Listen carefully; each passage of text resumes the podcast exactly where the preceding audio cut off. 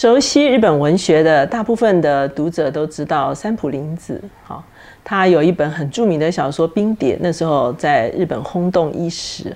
那事实上，日本还有另外一位林子，其实就是增野林子，哈。那他们在文坛上被称为双林子，哈，W 林子，哈，就是同样齐名的林子。比较特别的是，这两位林子都是基督的门徒。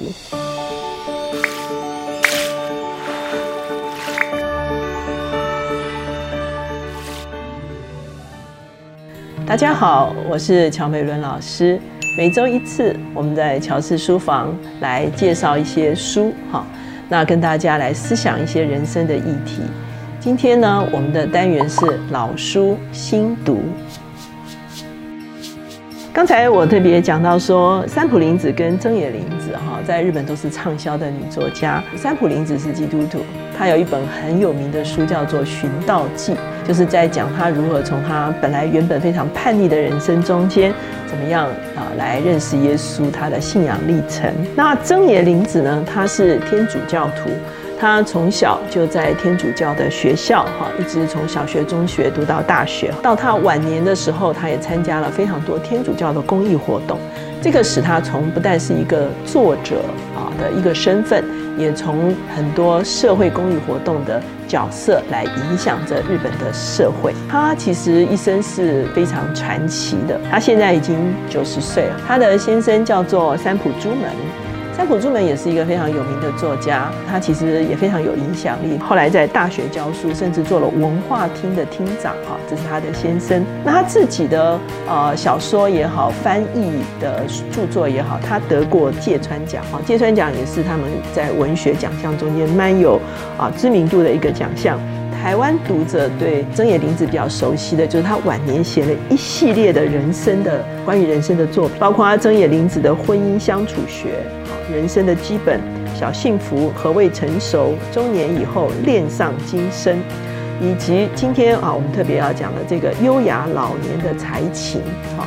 那我手上这个是比较早的版本，所以叫熟年的才情哈。那我会从他的这个恋上今生开始讲哈。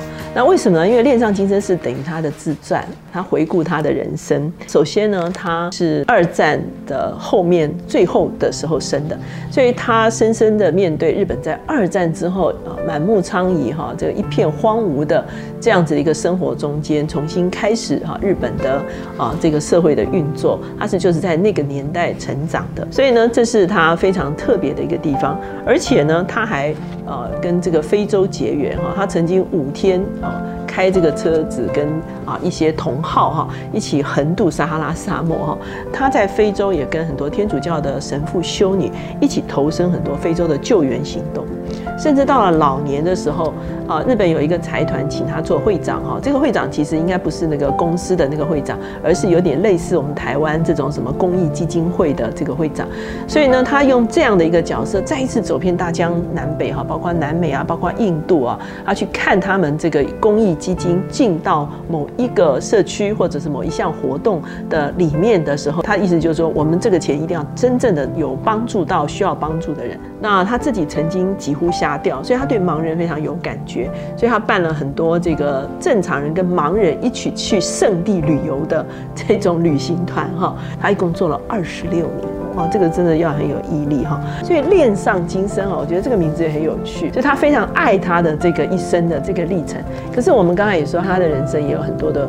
波折，包括他小的时候他的这个成长的历程，后来他的父母离婚，再来他做作家这件事情是其实当时候不兼容社会，当时候人家会觉得女生女性为什么要写小说哈，他好像不太接受。这个五十岁的时候眼睛几乎瞎掉，到了六十几岁的时候脚。骨折，好，七十几岁脚又骨折，可是他最后他对他的人生哈，这八十一岁的著作啊，叫做《恋上今生》。二零零六年的时候，他就写了这本啊晚年的美学哈，他特别把老年跟晚年做区分。当你有晚年的观念的时候，你就不是只是看到自己变老的那个过程，而是说你的。这个晚年应该是要怎么去经营，甚至持续的。不但自己有尊严，而且能够独立生活，甚至还有贡献社会的余力。要记得，这个是在十几年前。我们现在老人学哈越来越多，我们会提到说哈，你要有啊老伴啊、老友啊、这个哈老本儿啊哈这些。可是，在十几年前，其实那个时候还没有人那么多人谈这个问题的时候，他就开始谈到说，你怎么样从老年的观点跨到晚年的观点，也就是说，你的晚年是其实是可以活得。非常美好，非常精彩的。那当然，现在最知名的就是我们刚才讲的这一本哈，我手上是比较早的版本了，《熟年的才情》最新翻译的叫做《优雅老年的才情》。我们知道台湾也有一个很知名的旅日作者叫刘丽儿哈，他有很多译作了。那他就在这个推荐序里面就说，本身活得很有美学的曾野林子，用很刺耳的语调斥责了。活得没有样子的同时代老人，他观察社会现象，他觉得很多老人哈活得既没有尊严哈，然后也是不断的抱怨，把很多负面的东西带到他们的家庭哈或者是社会的里面，活得越久越需要美学啊。刘丽儿甚至建议四十岁就要开始看这本书。他其实特别讲到说，我们要有熟年力。他说第一个熟年力叫做自立与自律。哈哈。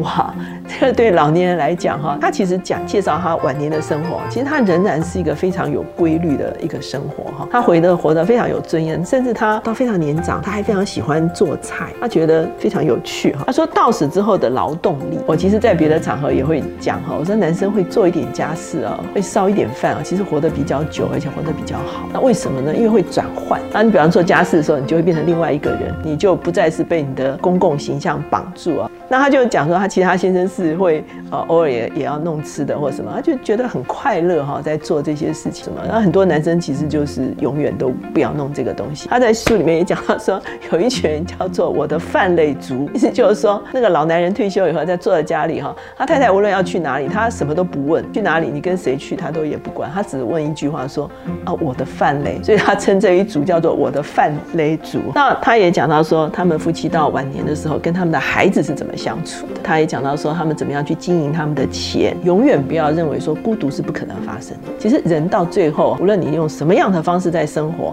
其实都不免孤独。你要认为孤独是一个可以去面对、可以去处理，甚至可以去享受的一种状态。那他谈到怎么样跟孤独共处，而在跟孤独共处中间，在生活中间每一个细节都可以找到人生的乐趣那与老年、与疾病、与死亡的亲近力。很多人不谈死，可是其实你人生到最后下半场三分之一的时候，你其实就要去想这个事情。也就是说，十年前我已经在开始算，如果我只剩这十年在正职的工作中间的话，我要怎么算回来？我在几年之内我要完成。以前我们年轻的时候都是正着算哈，就是五年之后、十年之后。到后来的时候，其实你是从后面往前算，其实你的人生会活得非常的积极，你不会觉得说很茫然，说哦，那下来下来要做什么？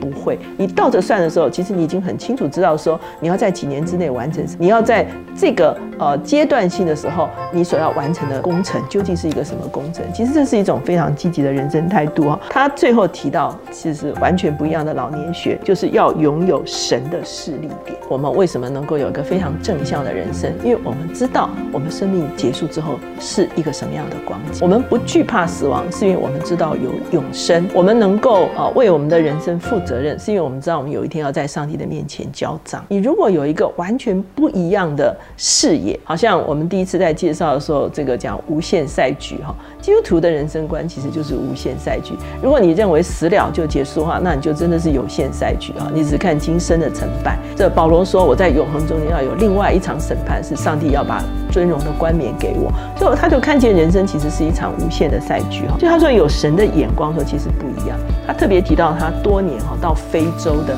这个经历哈。他说在非洲哈，你不要说食物了，很多时候连干净水都没有。他说他这些经历使得他对人生有一个完全不一样的看法。因为他从一个不一样的视角来看这个世界，因为我刚才讲他眼疾啊、脚骨折啊，所以他那个时候的确是非常受打击哈。可是他怎么去度过那个过程？他坐那个轮椅哈，进电梯以后没有那个矮一点的按钮，所以他就坐在那里完全无能为力。那他后来就在想说，没关系，那就坐着。他就觉得他后来一点都不着急，他就坐在那边，反正电梯会上下，会有人进来，我请他帮我按那个我要去的楼层就可以了。所以他怎么样去跟他的这些病痛哈来？共度哈，其实这是我们需要去思想的。认识永生才能够定位今生，因为你有一个呃这个人生结束之后的一个定位的时候，你就可以能够好好的来关照你自己的今生究竟怎么样走过今生。其实他讲的这个就跟保罗这个他的书信中说的很像哈。保罗说什么呢？我们外体虽然毁坏，但是一内心怎么样？一天心思一天。那所谓一天心思一天的意思，其实就是你。里面对永生的认识，你对永生的经历，你对永生的渴望，以及你知道自己在永生中间的那个角色啊，因为我们的一生其实是啊，最后是进入永生的这个认识越来越清楚的时候，其实我们的生命是一个很上很新鲜的生命。他最后用了巴西诗人阿迪马尔德保罗的，他看见。海边有这个足迹，好像是他的一生，他都是两排脚印哈，他就知道是神与他同行可是后来有一段就只有一一排脚印，他就跟神抱怨说：为什么在我人生最艰困的那一段，反而是只有啊一排的脚印呢？然后耶稣就跟他说：孩子啊，那一排脚印是你在最艰困的那一个时段，是我抱着你走过的。那他就用这样的一个诗哈来回顾他自己的一生哈。当然，今天我们讨论老年学越来越积极，对不对哈？那很多老人也活得非常精彩。那我们要更进一步用永生的眼光来看我们生命中间所余下的岁月。所以，我们今天思考的是，无论你是处在哪一个年龄，坦白讲，我们仅此一生哦，啊，没有人有第二次的机会哈。我们怎么样来看我们的人生？我们要怎么样来经营我们的人生？你要如何选择自己的人生？是利己呢？啊，就是我我我。你是感恩还是不满足？你学会面对人生各种的处境吗？你能够独立的生活吗？还是你非要依赖什么东西不可以？你是如何面对人生的终局？当你面对人生终局的时候，你怎么解释你的人生呢？好，我们说他。说他的人生是叫做恋上今生哈，也就是说他很满意哈，他觉得今生实在是太精彩了，太有趣了。他保持着对人生的每一个生活的细节的快乐跟兴趣，所以呢，你会发现他的确是走出了优雅的啊老年才情啊。无论是哪一个年龄哈，其实当我们去用不一样的眼光来看我们的人生的时候，我们都对我们的人生会有不同的。抉择会有不同的诠释，而且会有不同的享受。